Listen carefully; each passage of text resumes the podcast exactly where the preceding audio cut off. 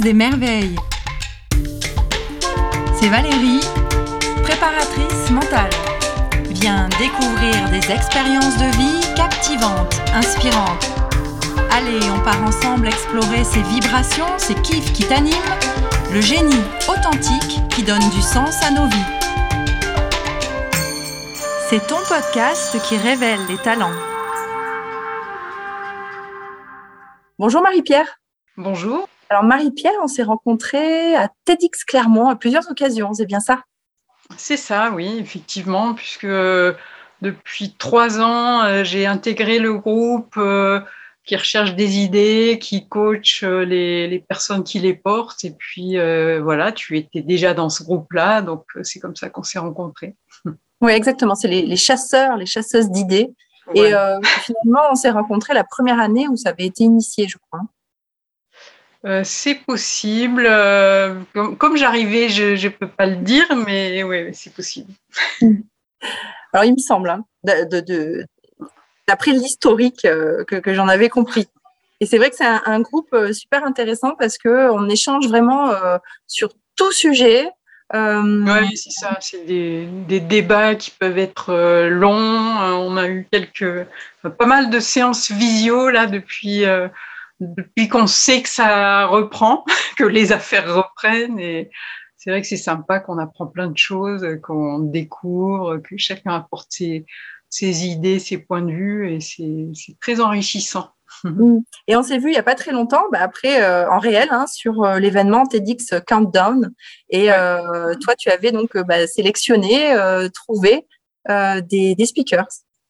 Oui, enfin, notamment un, et puis j'avais participé au coaching d'un certain nombre d'autres. Euh, donc voilà. Et puis pour moi, c'était un peu, euh, entre guillemets, le baptême du feu, parce que depuis que je me suis engagée, on a eu plein de projets, d'événements qui n'ont pas abouti, qui ont dû être reportés euh, de, de mois en mois avec toutes ces, ces problématiques de confinement. Et puis euh, enfin, on a, mm. on a pu en mettre en œuvre euh, il, y a, il y a quelques, quelques jours, quelques semaines, je sais plus, mais voilà. Mm, c'est vrai qu'on a, on a travaillé notre patience et euh, ça nous a amené aussi à, à, se poser plein de questions sur le, le choix des personnes, des thèmes. finalement, ça a vraiment plus que mûri dans notre tête. Ah oui, ça, ça a bien mûri. Et alors, Marie-Pierre, euh, qu'est-ce que tu fais dans la vie? De quoi tu vas nous parler aujourd'hui? Euh, alors, je fais, je fais beaucoup de choses dans la vie, mais si c'est de, profession que je dois parler, ben, j'écris. Je suis une plume. euh, voilà, j'écris. Je ne suis pas écrivain, je ne suis pas écrivain public, mais j'écris plutôt pour des, des structures professionnelles, euh, que ce soit euh, des entreprises, euh, des collectivités, des associations, des collectifs divers et variés. Voilà. Mm. Et donc, à chaque fois que quelqu'un peut avoir besoin de texte, eh ben, je peux, je peux mettre ma plume à disposition.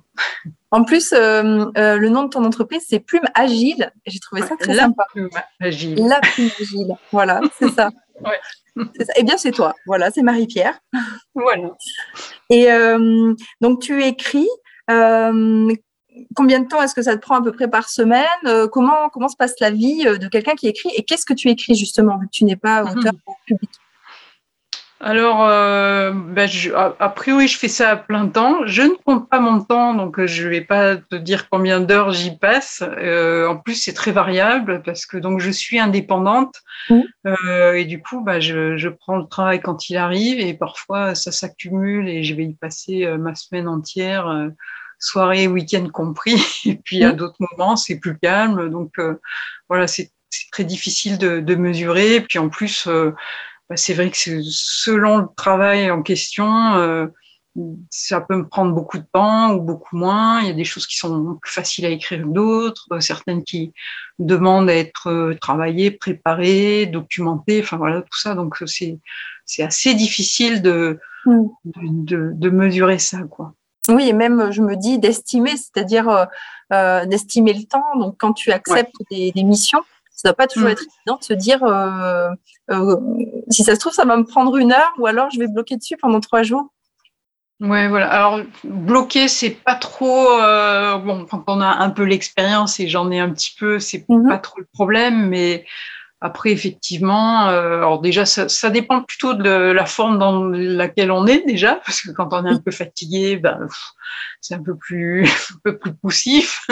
Mais euh, ça va être aussi de se dire euh, qu'il faut se documenter. Voilà, si c'est un sujet que je connais pas, en plus, euh, moi, j'ai quand même vraiment euh, toujours envie que ça soit très juste, très très creusé, on va dire. Donc euh, voilà, je peux y passer euh, parfois plus de temps que je n'en ai besoin parce que j'ai j'ai envie de voilà d'a- d'aller au fond du sujet. En plus, euh, je suis plutôt assez curieuse, donc euh, quand je découvre un domaine, et ben je je, je, je creuse, je regarde, je m'informe, etc. Mhm. Donc euh, voilà, ça peut.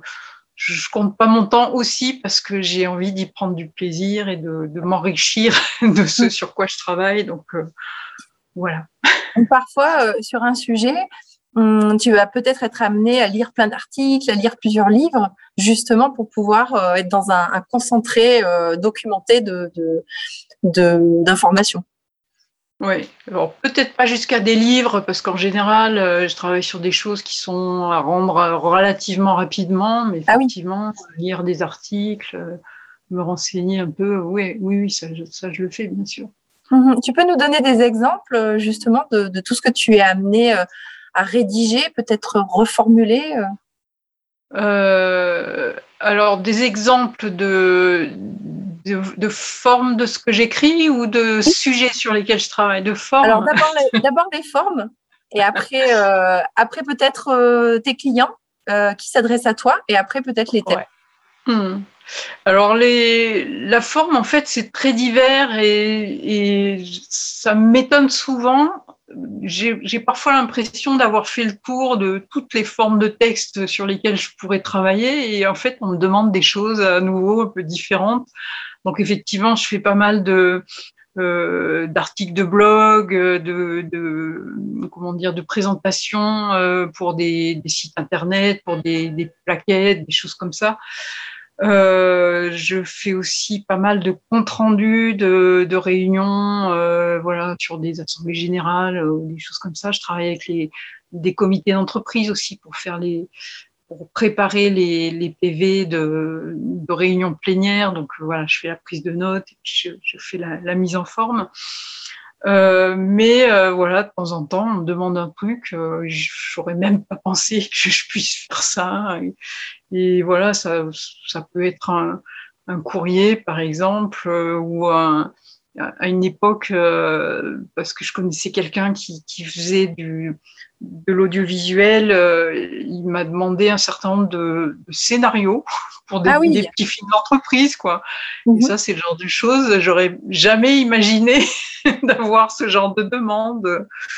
Voilà, on m'a demandé l'an dernier, j'ai participé à une page Wikipédia sur une entreprise. Ah oui? voilà, y a, y a, ça peut être très, ça peut prendre des, des, formes très très diverses, très variées. Mm.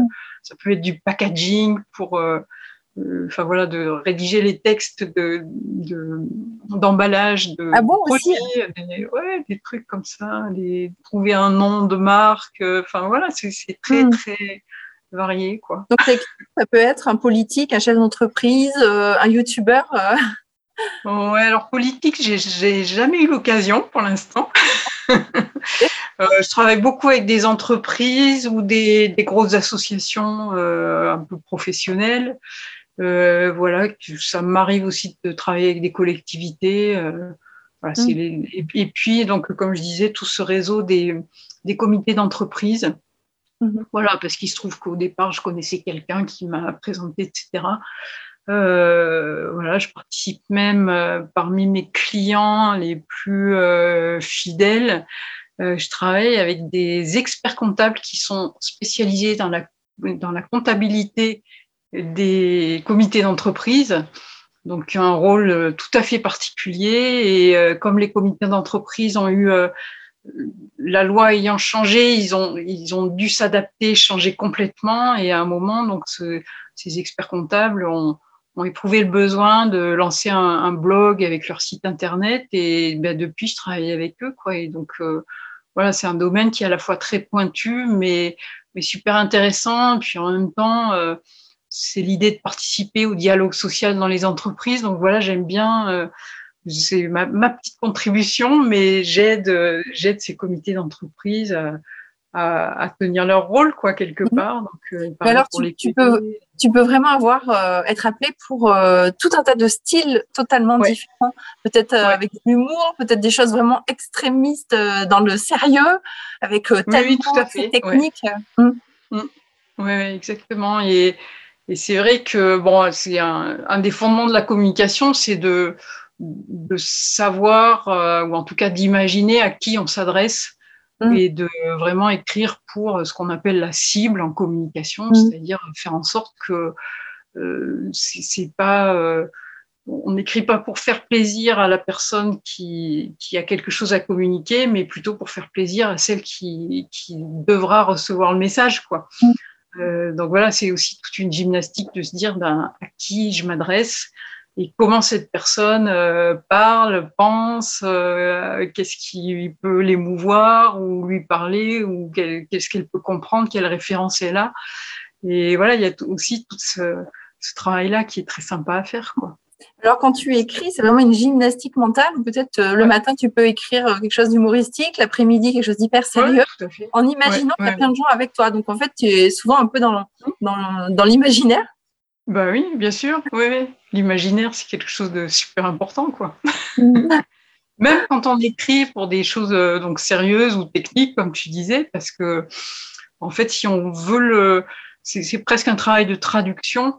Euh, si on veut faire passer ça auprès de gens qui sont pas spécialistes du domaine en question, bah, il faut trouver euh, les termes simples pour parler simplement d'un truc compliqué. Alors ça, ça va être peut-être en, en, en, faisant des analogies, des, des, comparaisons avec quelque chose qui, qui, nous est plus familier ou en racontant des mm. histoires. Voilà, moi j'aime bien la, la, technique du récit, c'est quelque chose que, que j'aime bien faire parce qu'on on peut embarquer les gens assez facilement et, et faire en sorte qu'ils se, se représentent les choses et qu'ils se, se, mettent dans la peau de là où on les emmène, quoi.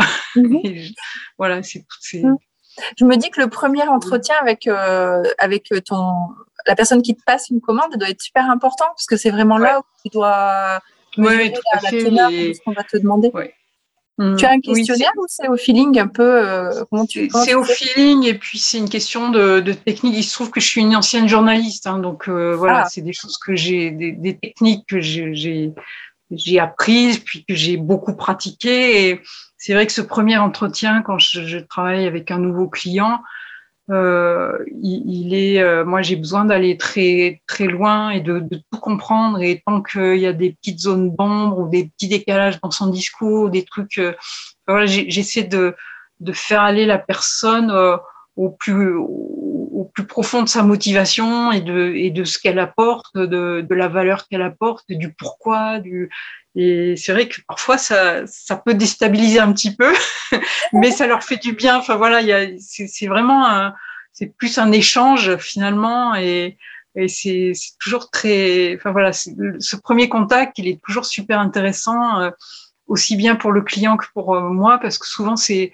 voilà, notamment dans, dans les entreprises, bah, les gens ils sont dans l'action et puis euh, moi je les je les fais s'arrêter et mm. réfléchir à ce qu'ils font, pourquoi ils le font, qu'est-ce qui, enfin voilà, qu'est-ce qui les pousse, mm. qu'est-ce qui les motive, qu'est-ce qu'ils apportent au monde.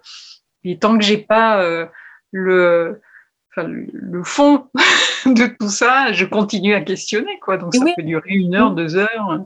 Et il faut pas être en décalage et proposer après quelque, produire quelque chose qui, qui, vient pas. et puis en plus, moi, j'ai besoin de, j'ai besoin de ça pour écrire parce que tant que je trouve pas le sens de ce que j'écris, euh, ça, ça, va être plat. Mmh, Mais dès que j'ai j'ai trouvé de quoi m'enthousiasmer, que j'ai compris euh, l'intérêt du truc, euh, là, c'est, enfin, voilà, ça, ça prend une, mission. ben oui, non, c'est ça. Hein. Une mission claire. Ouais, exactement. Mmh. Alors, tu, tu as évoqué le métier de journaliste. Alors, si on repart dans ton historique, peut-être qu'on évoquera différents thèmes après. Euh, que tu as mhm. pu aborder, des thèmes qui t'ont marqué, etc. Euh, comment tu en es arrivée à, être la plus agile aujourd'hui? Alors, c'est une très longue histoire, parce que je ne suis pas toute jeune. Euh, comment j'y suis arrivée? Alors, euh, bon, au départ, euh, j'ai des études qui ont qui ont été enfin, dans plusieurs directions, puisque j'ai un bac scientifique, j'ai ensuite fait une année d'hypocagne, ensuite j'ai fait des études d'histoire. Et il se trouve que quand je faisais mes études, euh, j'ai eu l'occasion euh, en job d'étudiante de, de, travailler à la rédaction de La Montagne, hein, puisque j'étais déjà à Clermont-Ferrand. Euh, et puis, euh, bah, j'y ai pris goût. Ouais. et ça m'a donné l'envie de devenir journaliste. Et comme je suis plutôt quelqu'un de pas très confiante en moi, et eh ben, j'ai voulu prolonger mes études et j'ai fait une école de journalisme. Mm.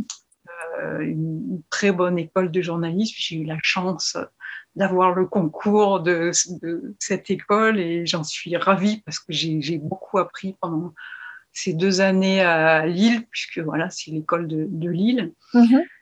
Ensuite, j'ai été journaliste pendant une dizaine d'années. Euh, mm. Et par choix, je suis allée vers la presse euh, régionale, la presse quotidienne mm. régionale. Euh, donc d'abord à la enfin, dans le groupe Centre France plus exactement puisque j'ai travaillé à la montagne, ensuite à Nevers et puis après je suis repartie dans le nord de la France.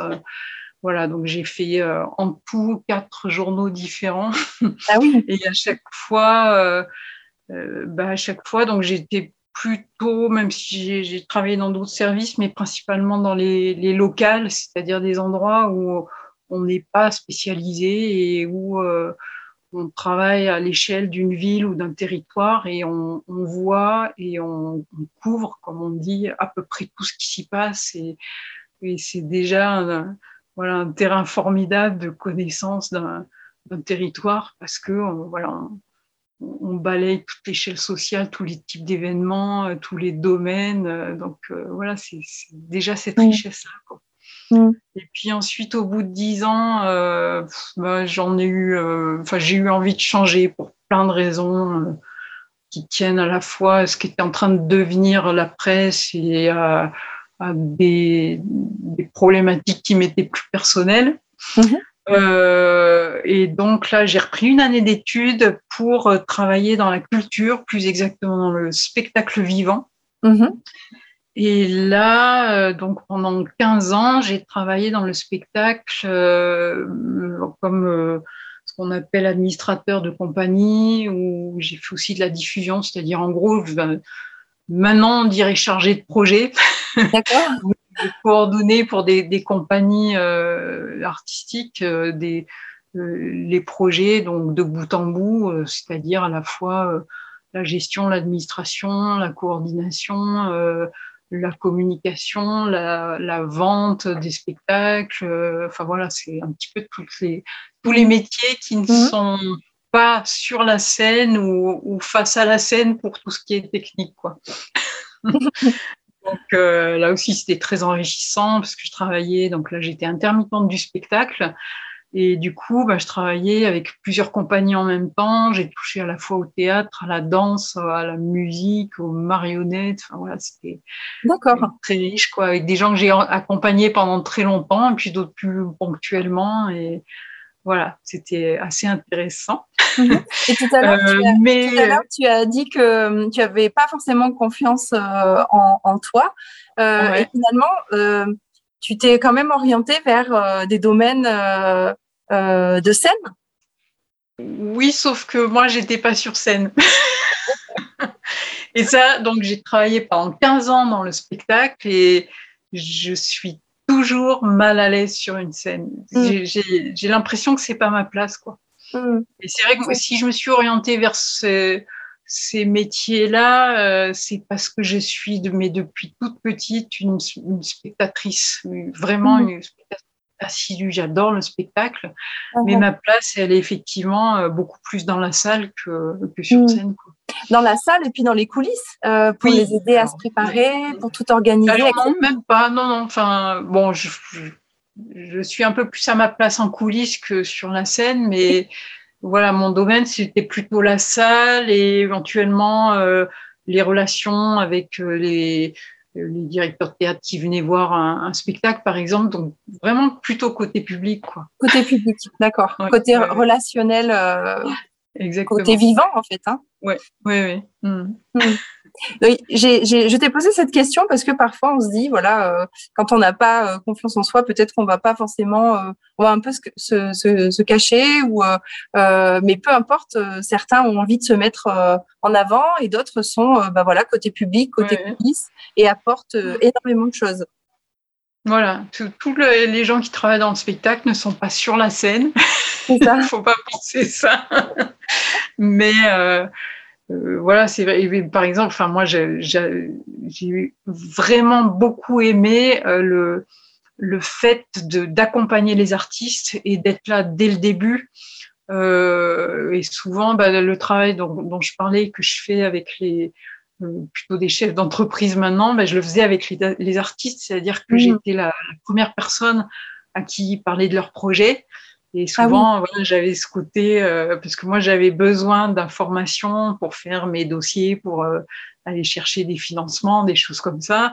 Et du coup, euh, bah, je, leur, faisais, c'était un peu ce qu'on appelle la maïotique, c'est-à-dire que je les faisais, mmh. je, leur, faisais sortir de la tête et formuler ce qu'ils avaient parfois juste dans, dans leur tête, quoi. Mmh. Et puis après, voir se construire le, le spectacle souvent j'étais la, la première spectatrice, donc voilà, il y avait cet échange qui, qui faisait que voilà, ils, attendaient mon avis, tout ça, et c'est vraiment euh, voilà, faire voir euh, être dans la fabrique du d'un spectacle, d'un projet artistique, c'est très mmh. exaltant. Et puis euh, voilà, moi j'ai apporté le, le côté un peu rigueur financier. Euh, tout, voilà, euh, bah, tout ce qui permet de, de, mettre, de réaliser, de mettre en action un projet qui à la base n'est que dans la tête euh, d'une personne ou quelques personnes.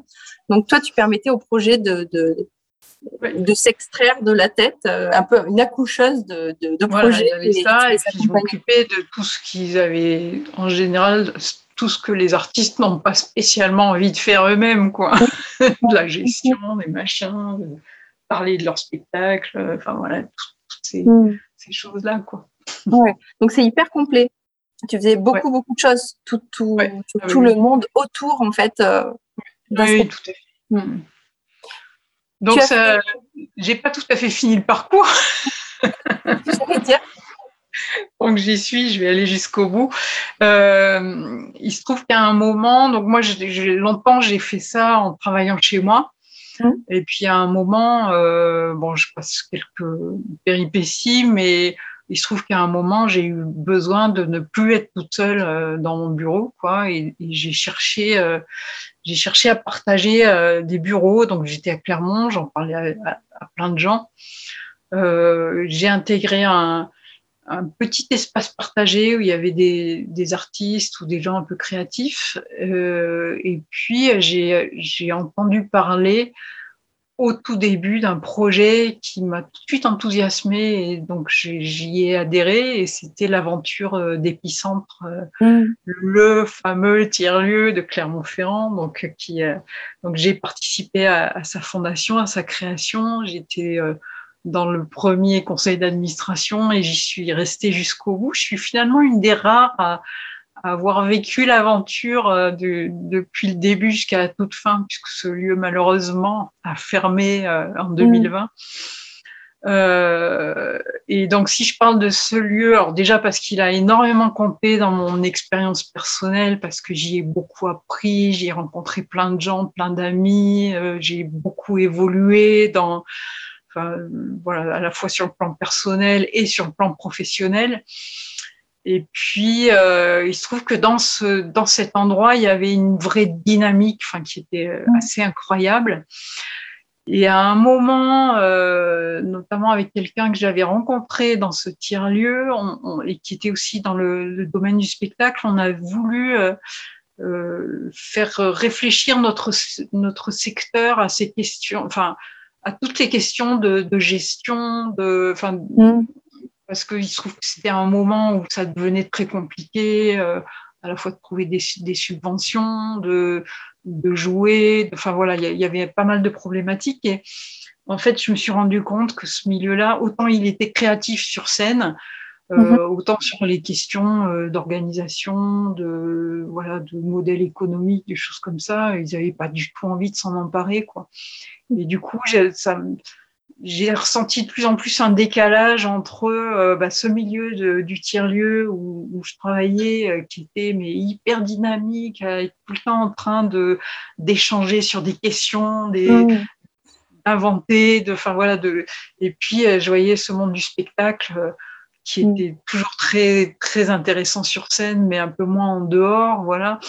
Et euh, en même temps, moi, je sentais que je m'épuisais un peu parce que donc j'ai fait ça pendant 15 ans et à travailler avec trois, quatre compagnies, cinq compagnies en même temps. Donc, euh, enfin voilà, faire des, des, horaires pas possibles, à, plus voir le jour. Enfin bref quoi. Et donc à un moment, je me suis remise en question sur tout ça. J'ai fait une formation en même temps. Puis j'ai beaucoup parlé avec les copains d'Épicentre. Et puis je me suis rendu compte en fait que ma compétence d'écriture qui, qui, me restait de l'époque où j'étais journaliste et puis j'ai continué à, à, travailler un peu après parce que euh, bah, les dossiers de subvention, les dossiers mm. de, de, production, etc. Enfin voilà, j'ai eu de la communication, euh, j'en usais tout le temps. Euh, il se trouve aussi qu'à Épicentre, euh, un peu par, non par, pas par hasard, mais plutôt par goût, j'ai commencé à, à, contribuer au blog et mhm. puis après, les copains, petit à petit, ils ont vu que ça me plaisait bien, que je savais bien le faire et tout. Ils, m'ont laissé la main. Donc, euh, pendant pas mal d'années, j'étais toute seule à tenir le blog d'Épicentre. Et du coup, voilà, cette, cette compétence d'écriture, de, de maîtriser la langue, l'orthographe, tout ça, euh, faisait que les copains autour me sollicitaient pas mal. Et je me mhm. suis rendu compte que finalement, bah, toutes les entreprises, enfin, tout, tout le, le, monde économique euh, avait besoin de ça et, et finalement euh, ne savait pas forcément le faire parce que c'est vrai que on s'en rend pas forcément compte, mais c'est une vraie compétence. je l'ai compris euh, peut-être à ce moment-là. Mhm.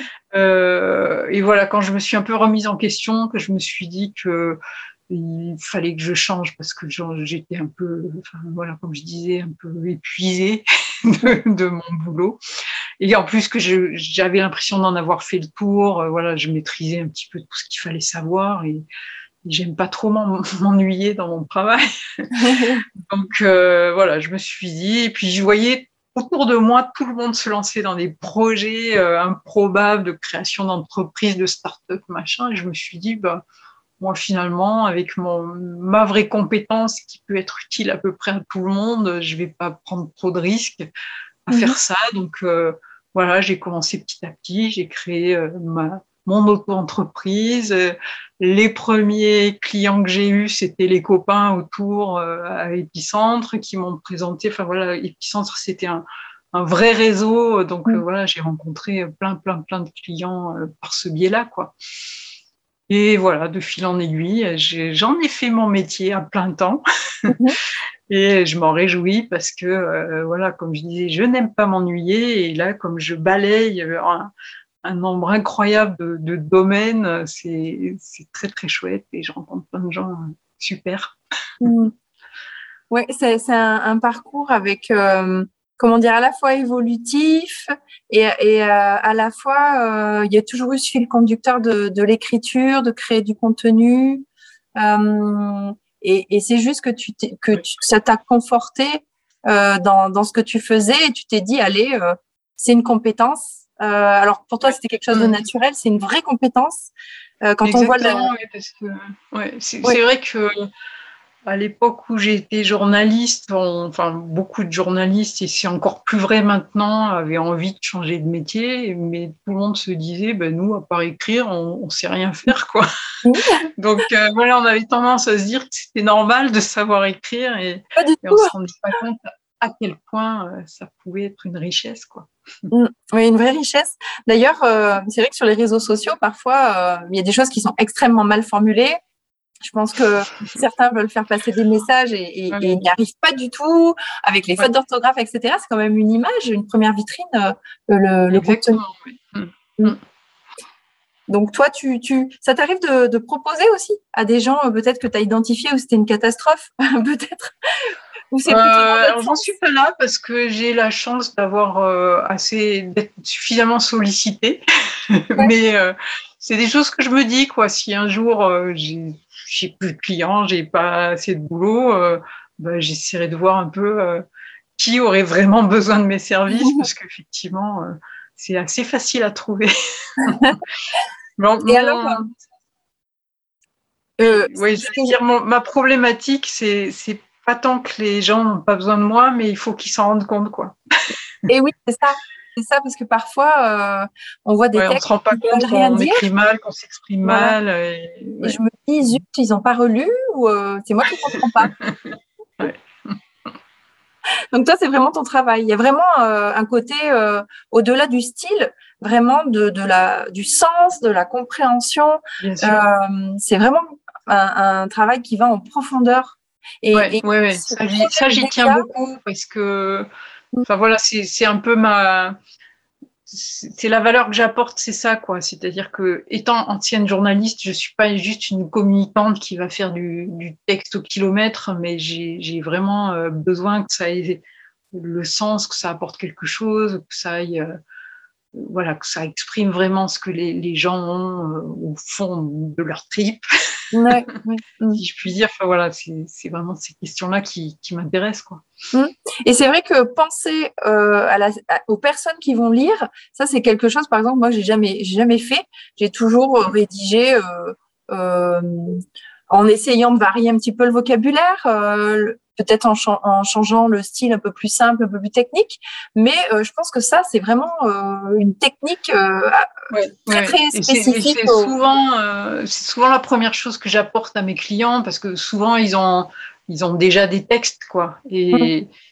et je leur dis, enfin, en tout cas, pour ce qui est de, des sites internet, enfin, voilà, des, des choses comme ça. Et, et c'est vrai que rédiger le texte de manière à ce que ça s'adresse et même que ça soit euh, dans la logique de la personne qu'on a en face plutôt dans la sienne. C'est-à-dire, par exemple, de, de parler plutôt au, client final de sa problématique plutôt que de mon super euh, projet, mm. c'est pas pareil, quoi. Et, ça, et ça c'est vrai que la plupart des gens, même quand ils savent bien écrire, qu'ils ont déjà des textes qui tiennent la route, euh, en général, souvent, c'est ce qui manque. Hmm, ils oublient l'essentiel, c'est qui va lire. Parce que lorsqu'on écrit, effectivement, il y a quelqu'un qui lit et qui est censé comprendre euh, et qui est censé euh, peut-être au-delà comprendre euh, le projet, se sentir enthousiasmé, avoir envie de hmm. suivre la personne.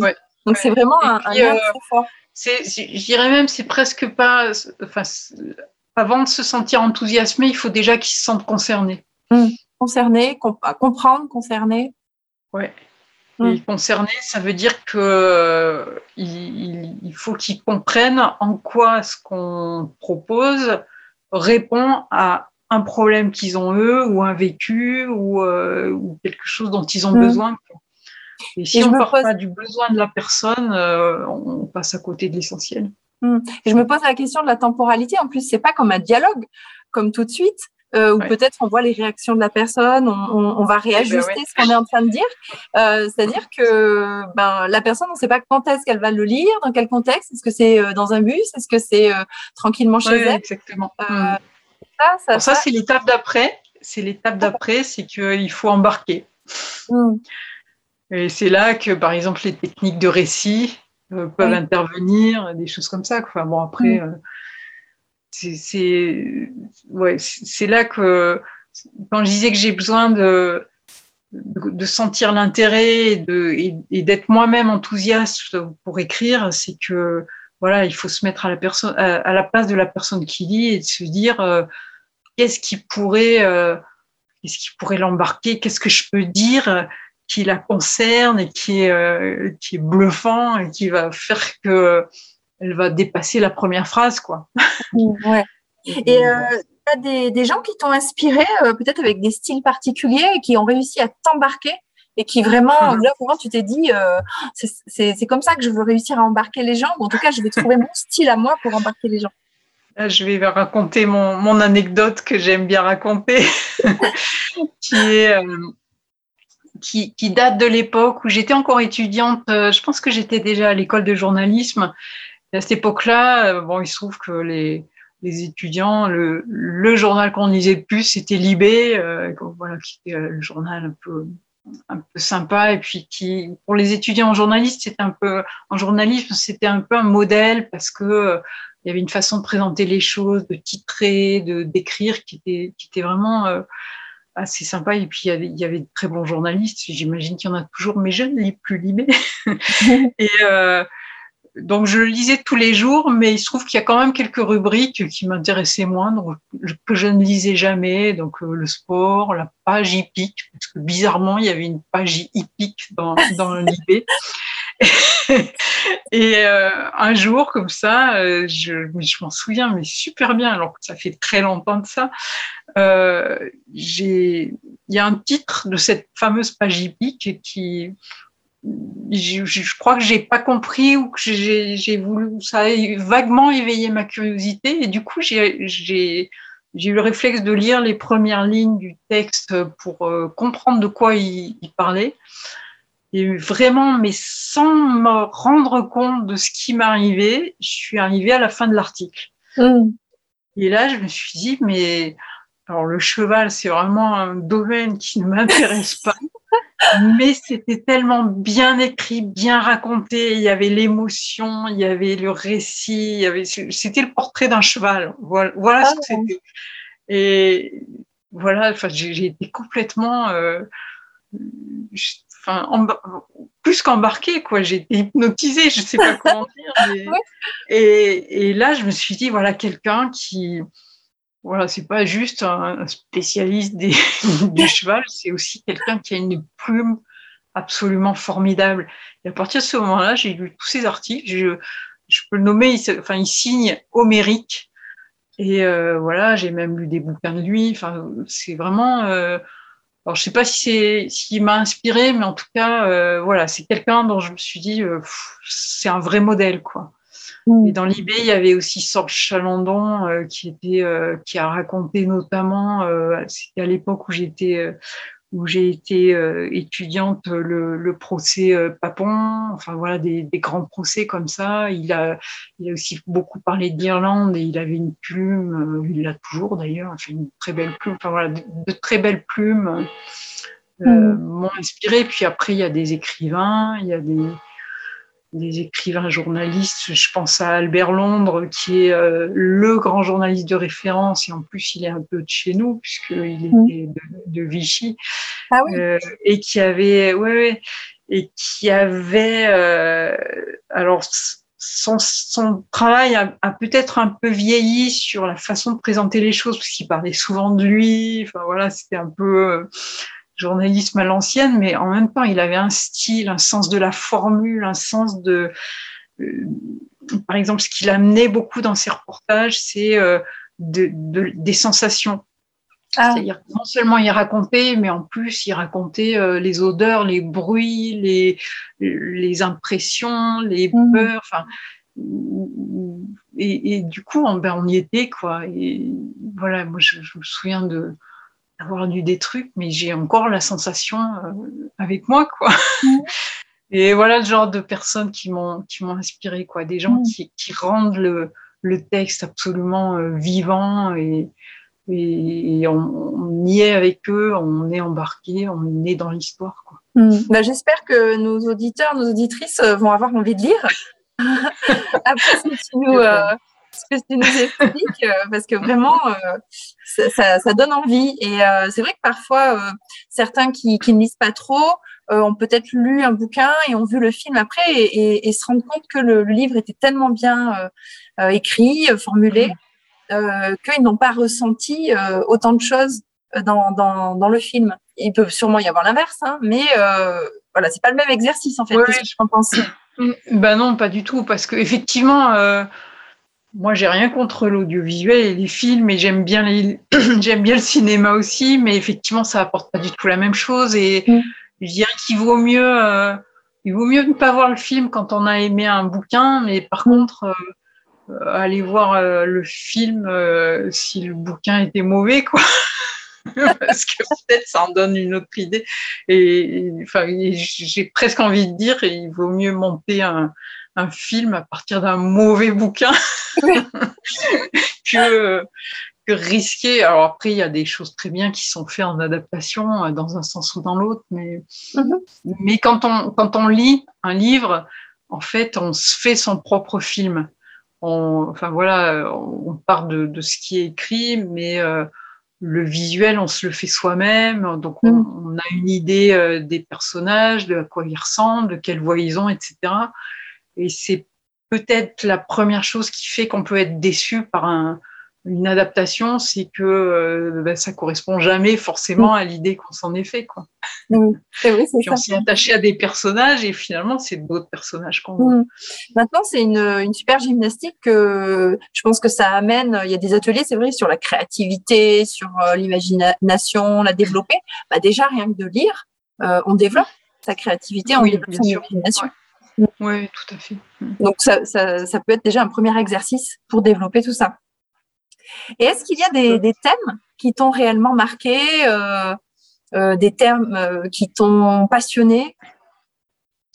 Bah, comme je disais, il faut que je sois enthousiaste pour écrire. Donc, Oui. à partir de quel- du moment où quelqu'un m'a- embarqué dans un thème, eh ben, bien sûr, je peux. Enfin, voilà, tout m'intéresse finalement. Mais euh, voilà, après, il y, a- un truc que j'ai envie de raconter comme ça, c'est que il se trouve qu'entre autres, je fais parfois des publi-reportages pour une régie publicitaire de, presse magazine nationale. Et donc voilà, de temps en temps, ils m'appellent et ils me disent, bah, tu vas aller faire euh, un publi-reportage pour sur telle entreprise, etc. Et un jour, ils m'appellent, ils me disent, ils me disent, tu vas aller dans une usine d'engrenage. Alors là, je me suis dit, waouh, qu'est-ce que je vais raconter là-dessus? C'est quoi l'intérêt et tout? Et euh, bah, il se trouve que c'est un des reportages les plus passionnants, que- ou presque, j'exagère peut-être, mais c'était super, quoi, parce que, en fait, alors déjà, c'était drôle parce que ils m'ont envoyé au, fin fond de l'Allier, au-delà de Moulins, et donc j'allais avec ma voiture dans la campagne, dans des routes de plus en plus petites. Je me disais, mais c'est pas possible, je me suis trompée, c'est pas là. En fait, c'était bien là. Et donc, euh, l'entreprise en question, euh, je peux la nommer, hein, il s'appelle Chandiou. Et en fait, ce qu'il y a de passionnant, c'est que c'est pas euh, des, des engrenages qu'on sort à la chaîne, c'est des, c'est des, donc une petite entreprise qui est née de quelqu'un qui était là, qui a commencé en bricolant. Et en fait, leur truc, c'est de, de fabriquer des, des pièces uniques ou des toutes petites séries, soit pour des machines euh, anciennes pour lesquelles il n'y a plus de, de, de- de pièces détachées, soit Mhm. pour des prototypes. Ah, Euh, oui. et du coup, euh, voilà, ils m'ont raconté qu'ils avaient fait des pièces pour les ascenseurs de la Tour Eiffel, pour une voiture qui avait fait la croisière jaune dans les années 30, euh, mais après, ils vont, ils vont travailler pour des prototypes de machines. Et, euh, et en plus, le, donc le patron, qui est le fils du fondateur, il c'était un passionné, il m'a fait visiter les ateliers et tout. Voilà, donc euh, c'est pour dire que euh, finalement, tout sujet peut être passionnant, quoi.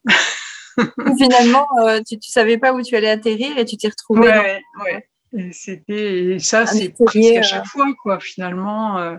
Bon, après, pour, le, pour la même régie, j'ai fait une fois un, un, un public reportage euh, chez, euh, euh, le- chez, chez DA, donc le, le Lautrec, euh, les fameux chocolatiers euh, de, de Clermont. Là, je savais d'avance que ça allait m'intéresser. C'est vrai que j'ai pas été déçue parce que j'ai eu droit à une dégustation de chocolat, c'était Mmh. très très sympa. voilà, mais euh, il faut être ouvert à tout, quoi. Est-ce que tu as voyagé aussi euh, dans, à travers des, des, des contenus que tu as dû créer? Euh, dans les, ouais, alors j'ai voyagé un peu en vrai Oui.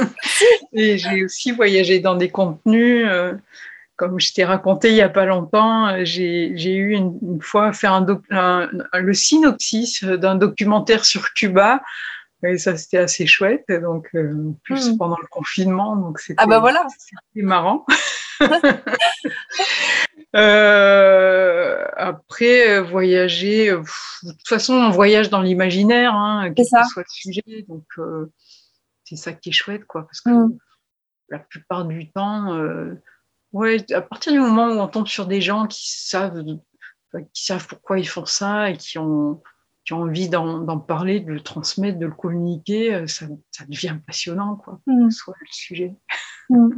Et d'après toi, quelles sont les, les forces les, qualités que tu as développées ou peut-être que tu as toujours eu pour euh, exercer ce, métier, qui est un, métier euh, passionnant dans son imaginaire. C'est vrai que on, peut aussi imaginer, euh, comme tu le disais tout à l'heure, qu'il y a des moments où tu dois être toute seule, voilà, à écrire pendant des heures, pendant des, des, journées, des nuits.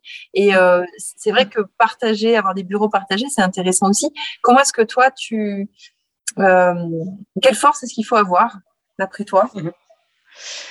euh, alors, je dirais que la première, mais je pense que ça s'est déjà senti dans tout ce que je t'ai raconté, c'est la curiosité. Mm. j'adore apprendre, j'adore euh, aller vers des trucs que je connais pas. Euh, voilà, dès, que je suis un peu trop dans la routine, je m'ennuie, j'aime pas bien. Donc, mm. voilà, avoir envie de découvrir des choses, ben, on s'ennuie jamais, quoi. Oui. Donc ça, et comme c'est effectivement une qualité qui est à peu près naturelle chez moi, ou en tout cas qui me vient de très très loin, euh, ouais, ouais, ça, ça c'est important et c'est ce qui permet de voilà de, s'ouvrir euh, à tout ça. Euh, il y en a une deuxième qui est assez naturelle chez moi aussi et qui va avec, je pense, c'est l'écoute. Mmh, euh, voilà, comme je disais tout à l'heure, euh, moi, j'aime pas être euh, sur scène et, sous les projecteurs. je préfère être en, train d'écouter des gens qui ont des choses à m'apprendre. Et du coup, voilà, quoi. Ça, c'est important aussi. et c'est important donc d'écouter, mais aussi de d'être capable. Alors, j'ai beaucoup parlé du fait d'être capable de se mettre à la, à la place du, du client enfin, le, client final pour qui on écrit, mais c'est aussi important de, à un moment de se mettre dans la peau de la personne qui a quelque chose à transmettre, un message à, transmettre et, à vraiment euh, arriver à comprendre ce qui, voilà, ce qui le pousse, ce qui le motive, ce qui, ce qui l'émeut, ce qui, ce qui le fait vibrer. Et, et c'est important pour que le message soit juste, quoi. Mmh. Et ça, c'est quelque chose que j'aime bien faire. Et quand je disais que je mets, j'allais dire mes interrogatoires, c'est presque ça. Mes, mes, entretiens initiaux, euh, c'est pour ça que je les pousse parce que j'ai aussi besoin d'être euh, euh, dans l'esprit, dans le ton qui, qui, est le leur, quoi. Mm. Donc voilà, il y a, tout ça à prendre en compte. C'est comme un peu un voyage dans, dans, la vie, dans, dans la tête de quelqu'un, dans ses bah projets, dans son passé, dans son futur. Oui, ouais, exactement. Mm. Mm. Et puis après, euh, bah, la troisième force euh, qui, encore une fois, va avec, c'est justement de d'être capable de se détacher quoi c'est-à-dire que moi quand j'écris euh, c'est c'est pas moi qui écris c'est la personne pour laquelle j'écris quoi quel que soit ce que moi je peux penser euh, c'est pas mon avis qui compte. Quoi. C'est extrêmement difficile, ça. Ouais. bon, alors je limite un peu les dégâts à ce niveau. Les dégâts, j'exagère, mais parce que j'essaie autant que possible de, travailler avec des gens euh, dont j'aime bien le, travail, quoi, ou, la philosophie, ou la, la vision des choses mais ça peut arriver que ce soit pas tout à fait le cas et, c'est assez intéressant aussi. Oui, ce que j'allais dire, oui, quelqu'un qui vraiment tu, ne comprends pas, mais, où vraiment tu n'as pas du tout la même logique. et euh, c'est ça. C'est une gymnastique qui doit être euh, complexe. Ben, ouais, mais c'est intéressant. Et puis ça permet de, voilà, quand je dis que j'aime bien apprendre, ça permet aussi d'apprendre à, se détacher, à, être capable de, comprendre le point de vue de l'autre et à être un peu euh, à la fois en empathie et, d'être capable de discuter avec des gens avec qui on n'a pas le même point de vue. Et voilà, c'est des choses qui, me semble intéressante et, et importante à, cultiver aussi. Quoi. Hmm. Moi, ce qui m'impressionne, c'est euh, la créativité dont tu dois faire preuve à chaque hmm. mission. Et, euh, et, et euh, alors pas tout à fait à chaque mission parce que voilà quand je, je, parlais du fait que je fais des des comptes rendus ou des PV de réunion un peu officiels. Alors là, il n'y a pas de créativité. Hein. Je, je, dois, je dois reproduire ce qui s'est dit ou peut-être en le synthétisant un peu. Donc il y a, il y a de la technique, mais il n'y a pas vraiment de, créativité, ce qui n'empêche pas que c'est intéressant parce qu'on peut voir de l'intérieur euh, des choses auxquelles on n'a pas forcément accès si on n'est pas dans l'entreprise ou dans l'association, etc.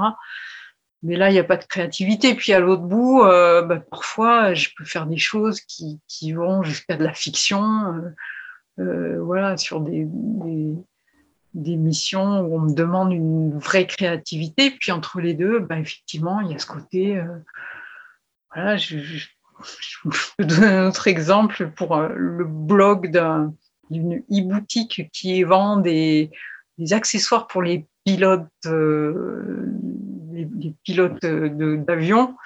Euh, on m'a demandé il n'y a pas longtemps un sujet sur euh, un article sur comment lire une carte aéronautique. Et euh, donc la, personne qui m'emploie sur d'autres sujets, elle peut m'aider, mais là, elle m'a dit, je peux rien pour vous. Enfin, il m'a dit, je peux rien pour vous parce que je connais pas le sujet. Donc là-dessus, voilà, je suis allée gratter et tout. Et puis, et après, il, ben, il faut se mettre dans la peau de quelqu'un qui va lire cet article. Pourquoi, enfin, comment on explique ça? Donc euh, voilà, même si euh, c'est pas l'imaginaire qui arrive, c'est quand même, euh, il y a de la créativité parce qu'il faut mettre la personne en situation, il faut expliquer des trucs un peu complexes. Euh, mmh. Voilà, donner envie euh, que la personne lise, lise jusqu'au Exactement. oui, oui. je vois une grande ouverture d'esprit, donc de, de, de s'intéresser à tout un tas de sujets, comme tu le disais, cette curiosité, et aussi mmh. euh, d'être capable de la voir sous tout un tas d'angles différents en fonction de euh, qui le présente et qui va, le, qui va lire. Mmh. Ouais. Passionnant, passionnant ton métier. Euh, comment est-ce que tu, tu envisages l'avenir? Euh, bah, L'avenir, euh, je vais continuer un petit peu comme ça parce que ça continue à m'intéresser. Euh, voilà. Et puis, alors, beaucoup de gens de ma génération sont en train de commencer à penser très sérieusement à leur retraite. Moi, non. voilà, parce que vraiment, j'aime bien ce que je fais et j'ai envie de continuer. Voilà, après, peut-être peut-être essayer de construire des choses, euh, et encore, je suis même pas sûre, mais des choses un petit peu plus personnelles. Euh, là, il se trouve que, par exemple, c'était quand même une, demande au départ, mais je me suis raccrochée à un projet de livre euh, qui est coécrit avec deux amis sur le sujet de la résilience écologique du, du mmh. territoire. Mmh et c'est super intéressant, c'est passionnant, c'est enrichissant.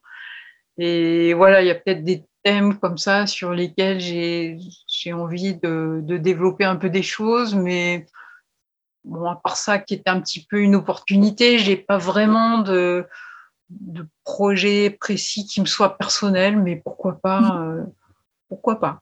De, continuer aussi d'accompagner euh, les personnes qui ont, qui ont, besoin de toi. On a besoin de toi. Oui, oui, oui. Et euh, est-ce que tu as euh, peut-être une, une, devise, une citation qui t'aurait porté euh, tout au long de tes aventures euh, Peut-être euh, aussi un, conseil pour nos auditeurs, nos auditrices qui souhaiteraient se, se, mettre à l'écriture ou, ou peut-être aussi, je vais rajouter une chose, comment prendre conscience qu'on n'est pas doué pour l'écriture et se dire que je fasse appel à quelqu'un, d'avoir ce déclic euh, alors j'avais pensé une citation, mais c'est pas vraiment sur l'écriture, c'est plus euh, comment dire une philosophie euh, de vie qui m'accompagne depuis le début, mais que j'ai trouvé dans un bouquin et que j'aime bien. Et cette citation, donc je dirais après qui c'est, mais c'est le meilleur moyen de se débarrasser d'un désir obsédant, c'est de le réaliser. Ah, c'est beau. Dire l'idée que voilà, quand on a quelque quand on a envie de faire quelque chose, et eh ben, faut le faire. Hmm. Et c'est vraiment des choses qui m'ont porté et quand un truc m'attire, et eh ben j'y vais quoi. Et hmm. ça, ça m'a parfois joué des tours parce que longtemps, j'ai pas trop su dire non. Donc euh, voilà, je suis en plus de mon métier, je suis engagée dans plein de trucs à côté, TEDx entre autres, mais il se trouve qu'il y, en a plein d'autres. Euh, Épicentre, pareil, c'était une aventure formidable, mais qui a été très très très prenante. Mhm, voilà, quand quelque chose me fait envie, j'y vais quoi.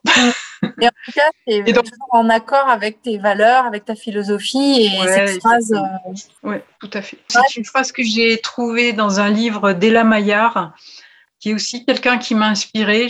Enfin, bon, il y a beaucoup de gens dans l'écriture, dans, dans la littérature qui m'ont inspirée, mais c'est vrai qu'Ella Maillard, donc c'était une écrivaine voyageuse qui, a voyagé et écrit dans les années 30, enfin dans l'entre-deux-guerres et qui euh, qui pas froid aux yeux quoi. Elle est, partie, euh, elle a fait des voyages en Asie euh, toute seule ou avec une personne qui, était euh, dépressive et droguée. Elle est partie jusqu'en Afghanistan en voiture avec elle. Enfin, deux femmes comme ça dans, dans ce genre d'aventure, on n'imagine pas, mais c'est, ouais.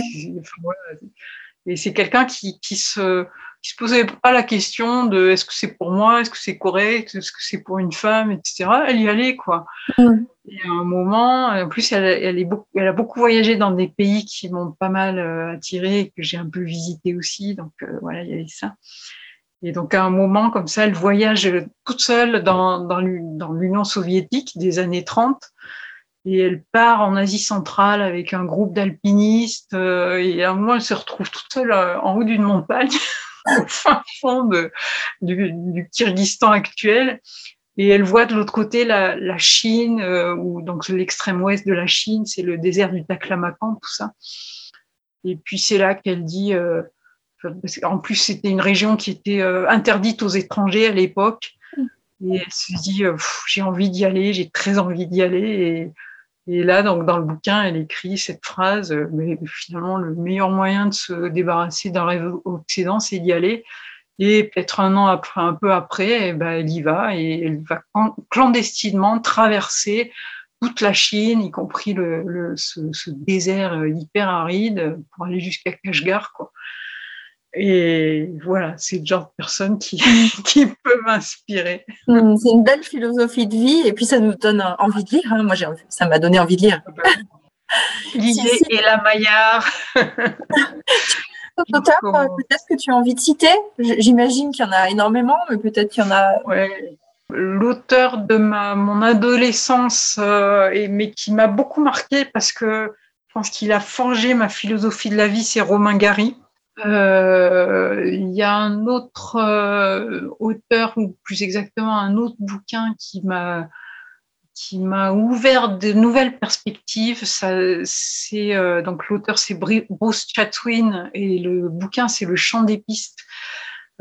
Qui lui c'est aussi un écrivain voyageur et qui donc le chant des pistes c'est un, une sorte de quête qu'il a qu'il est parti faire en Australie et qui m'a ouvert sur un autre champ qui me passionne depuis depuis que j'ai lu ce bouquin, c'est l'anthropologie. Ah. Parce que lui, il était allé à la rencontre des aborigènes d'Australie et voilà, ça ça m'a ouvert des, des, portes sur des mondes qui m'étaient complètement inconnus. Mm.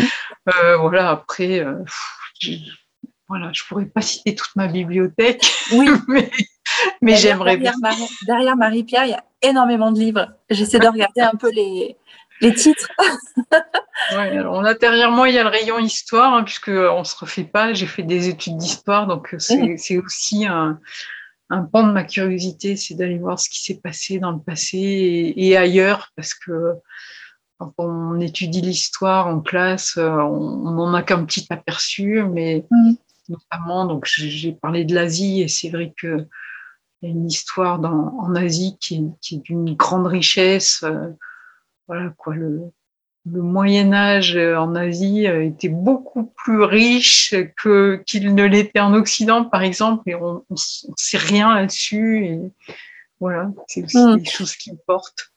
Je ne sais pas, chers auditeurs, auditrices, mais moi, j'aurais bien aimé avoir Marie-Pierre comme prof d'histoire. Elle m'aurait passionnée. Il n'y a pas de secret parce que si j'aime l'histoire, c'est que j'ai eu des enseignants qui m'ont fait aimer mmh. l'histoire. Eh bien, écoute, Marie-Pierre, je te remercie euh, pour cette richesse, euh, euh, ce partage sur ton métier qui est passionnant. Et toi, tu es passionnée. Et moi, ça m'a donné envie de lire encore plus. et est-ce que tu aurais quelqu'un Moi, j'ai plein de livres, j'ai pas toujours le temps de les lire, mais j'en ai plein. Ben voilà. Maintenant, tu, tu n'as plus d'excuses. voilà, c'est juste lequel, lequel choisir. Et pourquoi pas en commencer plusieurs en même temps Moi, je sais que c'est une de mes méthodes, j'en lis plusieurs en même temps. Ah, bah Et aurais-tu euh, quelqu'un à nous recommander une prochaine merveille?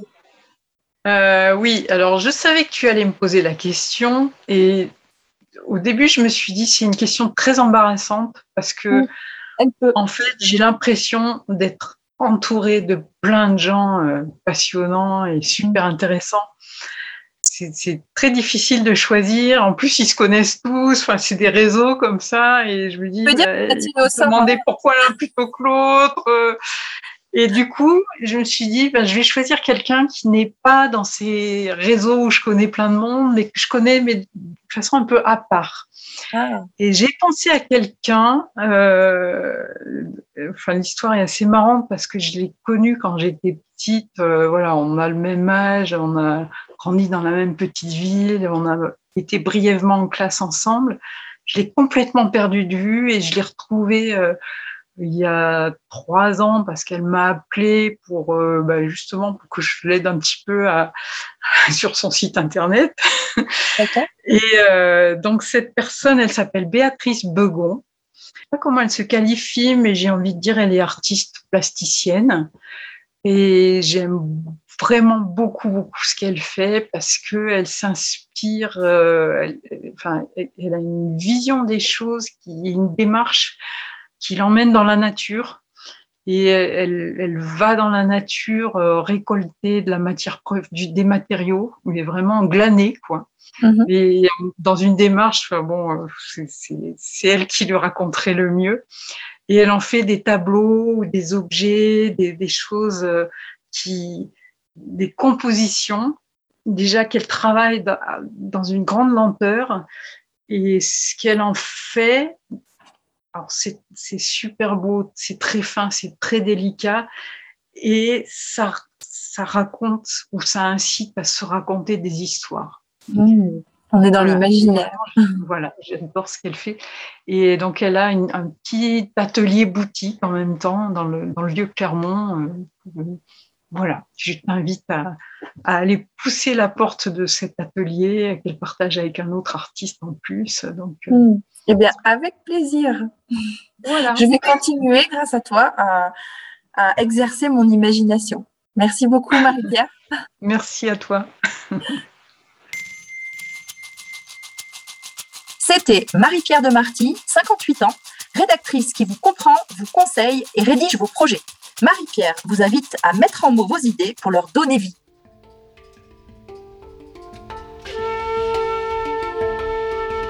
Si tu souhaites aussi partager ton talent avec nous, ou si tu connais une prochaine merveille, contacte-moi sur les réseaux sociaux. Valérie Buisson, podcast Les Merveilles.